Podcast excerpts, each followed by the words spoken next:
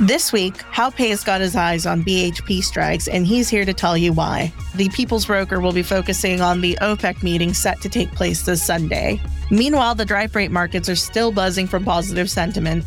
All this and more on Freight Up. Freight Up! Hello and welcome to Freight Up. My name is Fernanda, and I'll be your host as we navigate the seas of freight and commodities. We've got a juicy episode for you this week, but before we dive on into that, we're going to ask you to just take a moment, take a breath, and make sure that you're following this show, which you can conveniently do on our website, freightuppodcast.com. Did you do it? Okay, all right, perfect. Now we can get into the show. Let's start with Archie. Archie, the people's broker, breaker of chains. How are you? I'm very well, thank you. How are you? I'm good. Better question though. Yeah. How is the fuel market doing? Uh, fuel market's really all over the place at oh, the minute. good. Yeah, there's quite a lot going on. I'll start with what's going on with crude. This week's crude's been really flat, really sideways, very range bound, not really doing much. But last week was pretty turbulent.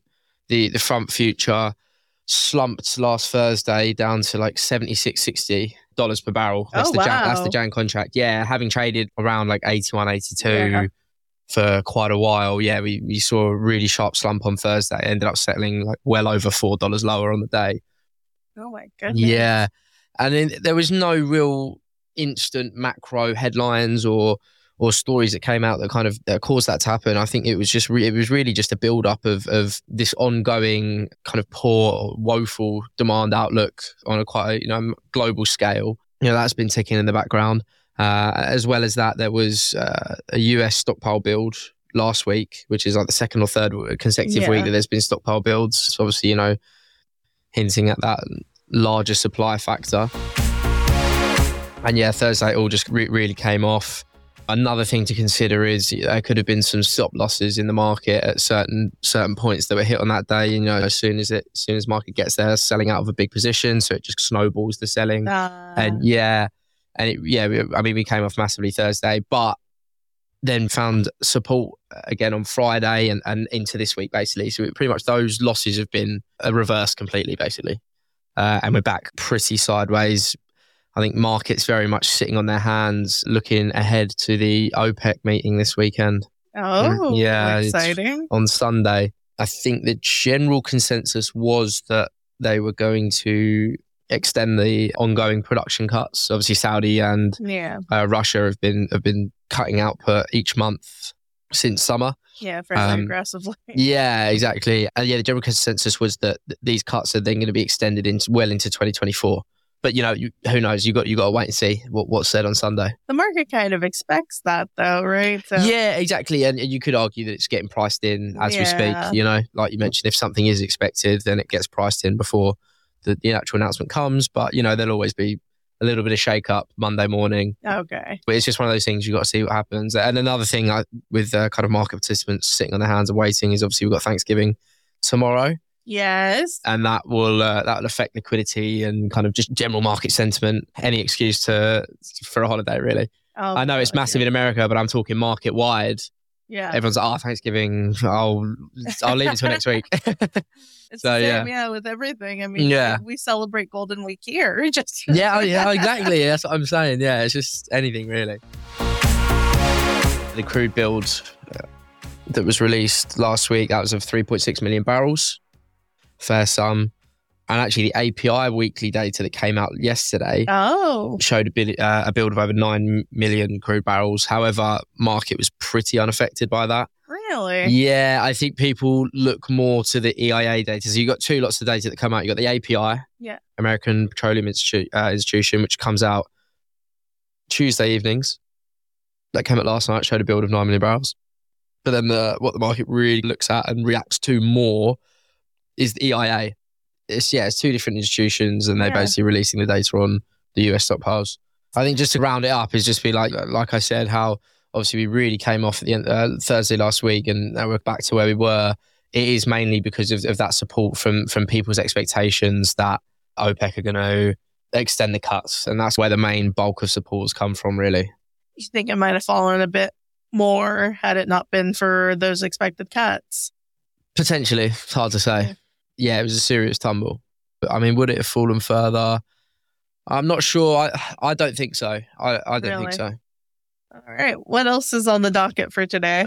Well, then it kind of turns me to what's going on in the in the fuel and, and bunker market. I'm going to speak mainly about the very low sulfur fuel oil complex. That's been really all over the place. I mean, generally speaking, very very strong, very strong. Uh, supported by the in the front in the front months. Yeah. Uh, the front cracks, uh, the front six point five crack is. I mean, that was trading at almost eighteen dollars per barrel uh, last week, which is very high. Same with the front 6.5 spread, the deck Jan spread. That was trading over like $30 per metric ton, uh, meaning there's a $30 premium of the for the deck contract to the to the Jan contract. So some serious backwardation in the front there. Oh, wow. And a lot of this has stemmed from uh, the Al Zour refinery. It's a Kuwaiti refinery. And it's, Oh, yeah. yeah. you might have heard of it before. It's quite, it's, it's You- quite a big one. You mentioned it last week. Yes, yeah. So the Al- Alzor refinery has been under quite a lot of maintenance and repairs, and this particular refinery does produce a lot of the the 0.5 marine fuel oil, the, the very low sulfur stuff. So while that's being maintained and repaired, it's not been producing as much. So it's it's really just been a case of, of tight supplies in that region. That's why we've seen such strength in the in the 0.5 stuff. And we had a lot of guys coming down last week when the crude was tumbling, saying, "Oh, refresh the curve, refresh the curve, because the crude was so low. They was expecting to see some lower fuel prices, but the because the crack was so high, that was offering a lot of support to the to the flat price marine fuel oil. So yeah, it really did kind of counterbalance that crude tumble. Even though the very low sulfur crack and the sp- and the front spread is still really strong, they are they've been coming off. They're like two the crack's like two dollars lower, trading around fifteen dollars per barrel now, and the front spread's trading like twenty four dollars per metric ton now. So still very high traditionally, Yeah. but lower than last week, and that's because there was some news that came out either at the end of last week or Monday that uh, this uh, Al Zour refinery should be back to full operations in about two weeks. So that's affected the market in the sense that people are expecting more supply to, to get flooded in, and that's why we've seen softening in those front months the past couple of days. Oh, well, that explains why you guys have been so quiet, so pensive. Yeah. I mean, just to to talk a little bit about the high sulfur fuel oil stuff, it's nowhere near as exciting. it's just been more stable, basically, uh, over the last week. I find normally it's actually the high sulfur stuff that moves around quite a lot more. it's- Yeah, the high sulfur high sulfur the- cracks normally pretty yeah. choppy. East west, uh, high sulfur east west normally really choppy. Yeah. But this week, it, you know, they've been like, look, we'll take a step out. back. Low sulfur stuff, you can uh, have your time to shine. We've seen what crude's doing. We're going to just sit back. Uh, so yeah, it's been pretty. It's been pretty stable. East west has found some stability. The high sulfur east west, the barge crack has found some stability. The high sulfur spreads, especially in the Sing, a little bit stronger in the front months, but nothing to really comment on. Nothing drastic. No, nothing drastic. Certainly not like the, the thirty dollar premium that we were seeing in the in the deck Jan Sing point five. That was obviously very favourable for those who wanted to roll their position from deck to Jan Yeah, definitely. Yeah, because they're selling the deck, buying the Jan, and they're selling the deck at thirty dollars higher. So Pretty good. quite a juicy premium for those who are rolling front month exposure. Obviously, that premium is still still wide, 23, yeah, about 23, 24 bucks. But yeah, There we go. Can people still capitalize on that? the spreads are super liquid. We're Yeah. always quoting spreads. We're always doing, especially for the shipping guys. Uh, like I mentioned, a lot of a lot of them will just roll exposure, and the spreads trade a lot in the market. So if there are any spreads that need doing, then then we'll be able to do them. Yeah, Yeah, call A Smith 7. exactly. Fantastic. Well, stick a fork in you. You're done. Thank you. Uh, nice little Thanksgiving banter there. Now let's dive on into your freight report with me. Taking a look at the overall market, it looks like we are still riding very high on the positive sentiment from last week, which resulted in gains across various vessel sizes. Most notably, the Panamax experienced substantial increases driven by strong coal demand from Asian buyers and a rise in demand for mineral cargoes, bringing the week to a very positive close. Cape sizes have continued to strengthen since the middle of last week, supported by robust cargo volumes in both basins and notable gains in the FFA market. Despite weather delays in North China, which led to some port closures, iron ore cargoes still recorded a robust volume week, Demand wise, Cape iron ore shipments increased by 28.1% week on week to 31.2 million tons, driven by significant demand from China. Additionally, coal volumes increased by 3.7% to 7.2 million tons, while minor bulk volumes rebounded by 13.6% to 3.4 million tons last week. In terms of fixtures, the key C5 iron ore route West Australia to China was fixed at $10.40 for 1st through 5th December laycan, and then rose to $10.55 before the weekend approached as charterers had to pay higher rates to secure their tonnage due to the weather conditions. In the Atlantic, vessel supply was reported to be tight in Brazil for the early December window due to fewer ballasters towards the area. Last Tuesday, the market saw a prompt opening, much firmer, with November and December trading up to 19,900 and 16,950 respectively, while the Cal 24 and Cal 25 traded up to 14,500 and 14,850. Sellers did end up finding some traction post index, negative 275, and pushed November and December down $1,000. Now, fast forward to this week, and we started off with little to write home about. Post Index saw the prompt months trade in a $400 range, with November and December trading down to 19,750 and 16,400 respectively. Now, the Panamaxes are where the party's at because Panamax time charter rates marked up 26% as market sentiment was boosted with gains posted across all routes. P1A led the way, displaying a weekly index value increase of 45%, fueled by a new round of inquiries and an already tight tonnage list. Healthy cargo volumes were also evident in the Pacific round trip, along with increasing coal demand from Asian participants. In terms of fixtures, there was significant attention directed towards the North Atlantic, with charterers raising their bids and expectations of further rate increases. Now, last Tuesday, we saw rates gap up after a sharp increase on the index in conjunction with short covering on prompts. November and December traded up to 13,400 and 13,100 respectively, with some size changing hands. Q1 traded up to 10,200 and Cal 24 up from 11,200 to 11,500. Fast forward to this Monday, December shifted up to a day's high of 13,900, Jan to 11,300, and Q1 stayed just under 11,000, printing up to 10,950 in size.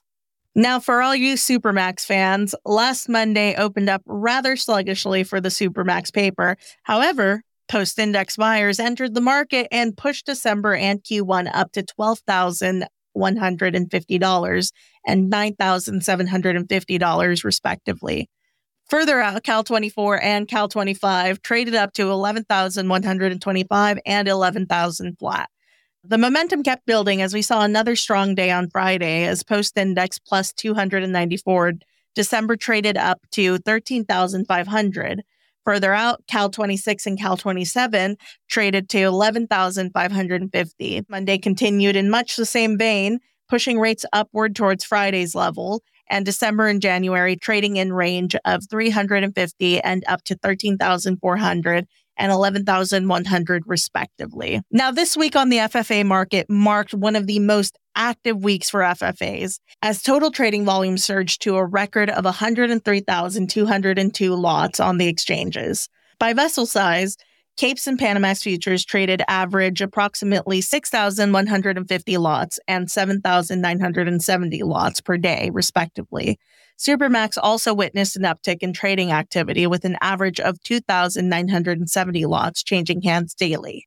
Furthermore, there was notable activity in Panamax options with a total of 12,570 lots traded during the week, contributing to the overall options volume of 16,610 lots, with the primary focus of trading being on December Q1 and Cal 24 contracts. Finishing off with voyage routes, last week 2.2 million tons of C5 were cleared, with main interest focusing on November and December contracts in smaller sizes on the Q1, Q2 24. That's it for freight this week. We'll catch you next week for your next freight update. Last but not least, here's Hao. All right, Hao, before we get into any of the iron ore gossip for today, you are probably struggling with bright lights, loud sounds, and that's because you just attended the annual FIS Shanghai seminar. How was it? Yeah, I'm still sleepy right now after like 10 hours from the morning. Well, it's amazing. We have 90 to 95 registered clients to attend the seminar and about like 85 guests registered for the dinner. But in fact, there are at least like over 120 of them coming. So it's more than we expected. They are all like at least 99% of them are guests. The rest are either, you know, experts from different, you know, sectors, different industries. Well, uh, I, I think it's a great party on Tuesday in particular. And it's a very, it's like a wedding party. That's what John said.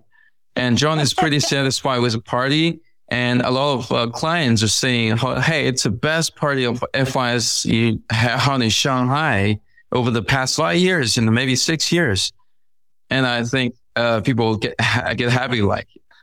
And um, like the foods, like the music performance, like a lot of performance during the, you know, cross the dinner and a lot of discussions because we're having having guests from six different areas of all industries backgrounds coming together.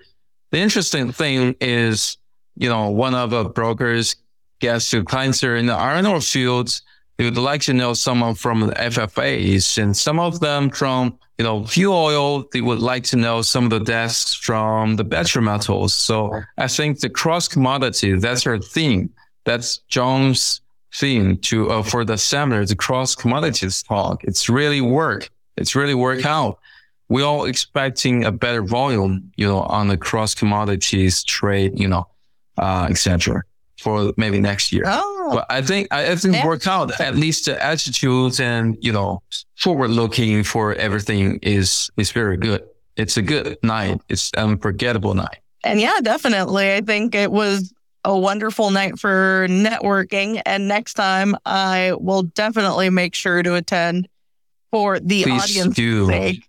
Please do. Please do make sure.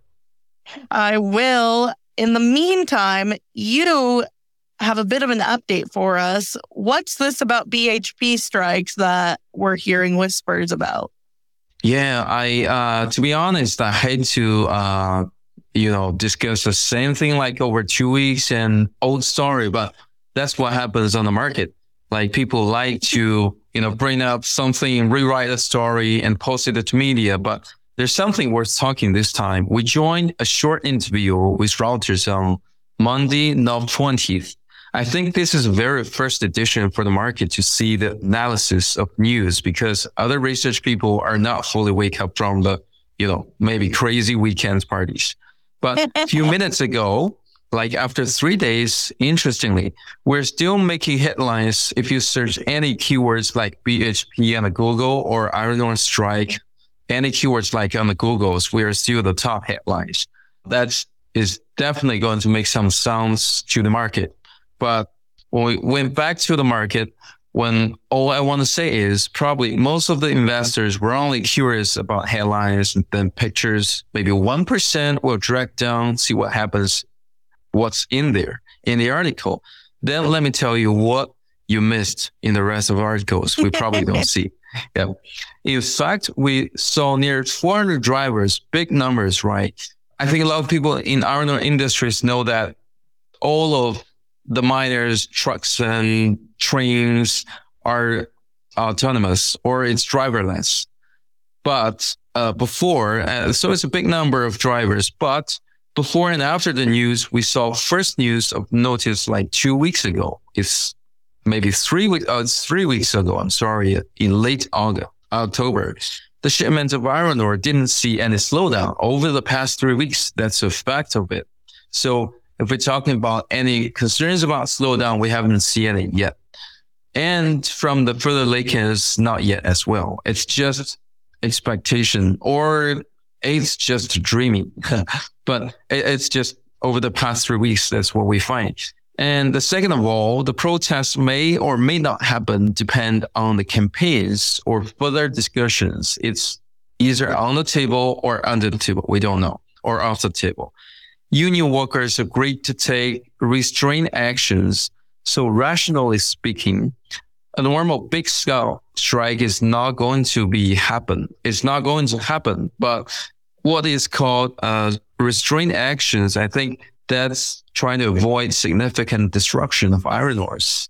That's combined a lot of articles and official media from BHP. That's what they said. So a disruption, no, but slow down at the iron ore uh, delivery. That's maybe that's not what happened. It's not happening. It's probably not going to happen either in the next few weeks, but it's maybe some point in the future. But and the third of all, the discussion on the working hours and strikes last for two years. We just don't normally hear the news like around and around. It's not in the market. It's not hitting the headlines, but it's hitting the headlines over the past month. But if we have to dig it out in some small medias in Australia or some local governments lines, we'll find out the strikes since actually happened. The talks on the strikes actually happened about two years the condition of union potentially be made in several steps gradually and finalized then. It could take more time than Friday. Friday, they were just run a campaign to decide it's just one decision, maybe over the next 10 times of decision. I think the consequence is obviously the price of iron ore height. But I think the price went high because people are concerned about strikes and restock in advance. Say, if there is any of the slowdown shortage, have to buy the physical side ahead of time. But what if not? Or what if not? What if this news is not around the market for the next two weeks? What happened then? It will probably be vice versa, right? The other side of there's all my concerns about the uh, BHP strikes over this week. So what does the impact look like over the next few weeks then? To be honest, we don't know what will happen. I think that's the same thing BHP management team. They feel the same way. And the union workers and the Australian local governments, all the parties don't know what happened. It's like uh, the stimulus, like it's for it's like the U.S. Uh, UAW uh, strikes in U.S. It's working for a few months but it happens. But before that, no one's gonna have a definite answer for either it's happening or not. It's sometimes it's like interest rates. It's like everything. Sometimes the probability went below like 58%. Sometimes it's around about 9%, but who knows? But we can make assumptions and see what happened. It's likely the consequences behind each circumstance. Like the first of all, if there will be a strike, if there will be um, even restraint action, even for a week, it will impact the market as a clear shortage on the shipment since BHP is one of the biggest miner of the world and it's offer uh, a good brand, good qualified and benchmark brand of the market. It's definitely going to have a strong impact on the price and price right now is it's not over yet. It's running 10, it's going to hike $10 higher if the news is coming out for sure confirm it. The other side is if they make a deal, I think the shortage problem is falsified. And iron ore will start the correction phase from right now to last maybe a quarter length and two quarter lengths because we're in a light season where you, you know, summer between Thanksgiving, Christmas, and Chinese New Year linked together, light season.